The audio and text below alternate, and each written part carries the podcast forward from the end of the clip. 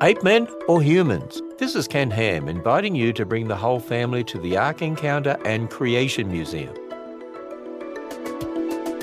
In the mid 1800s, workmen discovered some fossil bones in a cave, the first Neanderthals. Eventually, these people were given their own species name and treated as our more distant relatives, a dead end branch on the evolutionary tree. But later research showed they wore makeup and jewelry, made tools, weapons, and musical instruments, and even had children with so called modern man. Neanderthals aren't closer to the apes than us. They were human, made in God's image, and descended from Adam just as we are. They're just aren't any ape men. All those supposed missing links, well, they're either mistakes, or they're apes, or they're just humans like us.